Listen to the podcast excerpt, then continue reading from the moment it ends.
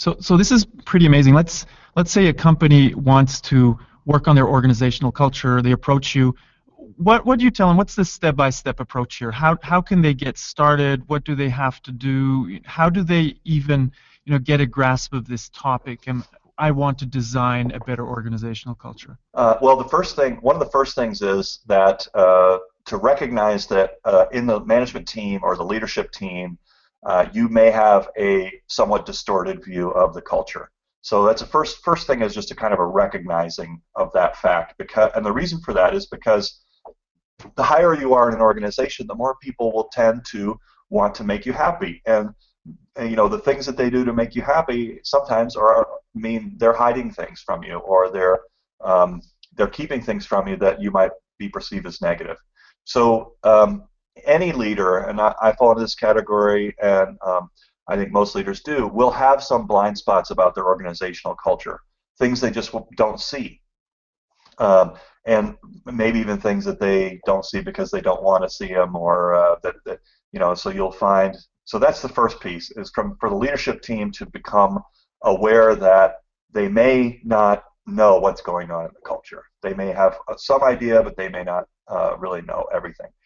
And then to go in and um, I think it's good to have an outsider uh, do the culture mapping, someone from outside the organization. Um, number one, they don't have any um, political stake in the equation. Um, number two, they uh, are more likely to ask those uh, stupid questions, kind of those um, those naive questions that need maybe sometimes need to get asked. And then what I've done that uh, when I've been involved in these uh, that's been very successful is we take small teams of five or six people, usually people that already work together and know each other.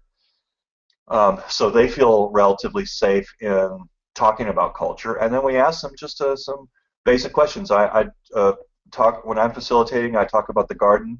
I talk about you know these are the things that management's doing to enable you. These are this uh, these are the behaviors that we're seeing, and these are the outcomes. And uh, then I ask people to help me uh, fill in the map.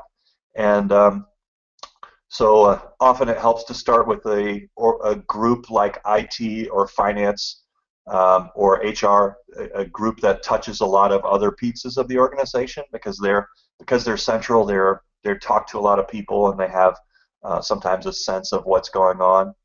So we uh, we start with the finance team or maybe the HR team, and we uh, we ask these questions, and then they'll point us to other teams, and it's a kind of um, after let's say we've talked to um, sales, we've talked to retail, we've talked to finance, maybe we've gone out to a retail store, um, we've talked to a wholesaler.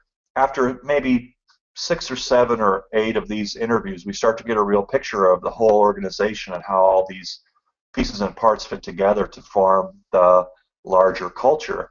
And then we can take that um, those findings and we'll, we'll, we'll be collecting all these great uh, you know observations and quotes. And and then we, we're finding usually things that are really um, uh, exciting that are already starting to happen within the culture and some things that are problematic that need to be addressed.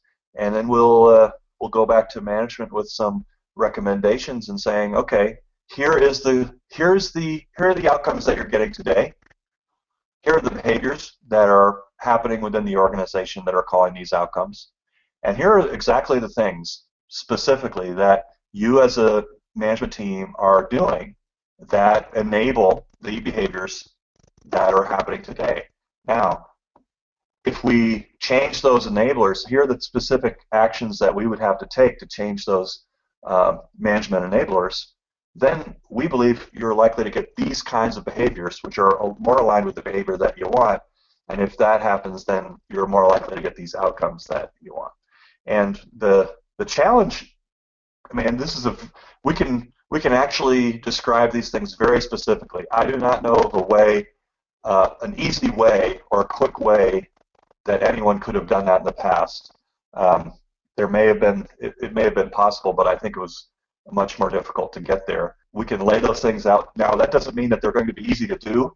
It uh, doesn't even mean that um, when we present those things to the leadership team that they will even um, accept them because this is a qualitative approach. And if you have a, if you do happen to have a leadership team that is, let's say, somewhat in denial about some of the culture issues, then you will have sometimes a problem where people will say, well, yeah, but that's you just talked to a few whiners. You know, that's that's not really what's going on. Uh, so there is sometimes a challenge because it is a qualitative approach to say, is this stuff valid? Is this stuff something that um, uh, is representative? And then you, you know, if, if people are somehow having difficulty hearing that, then you may have to do, go out and do a little more mapping or even do some quantitative work to support that. But what I found is that it's usually not that we're hearing from outliers, it's that uh, there is in some organizations a kind of tendency to uh, have difficulty with you know hearing criticisms of the way that things are currently going. And those organizations are more likely i think to have trouble making a transition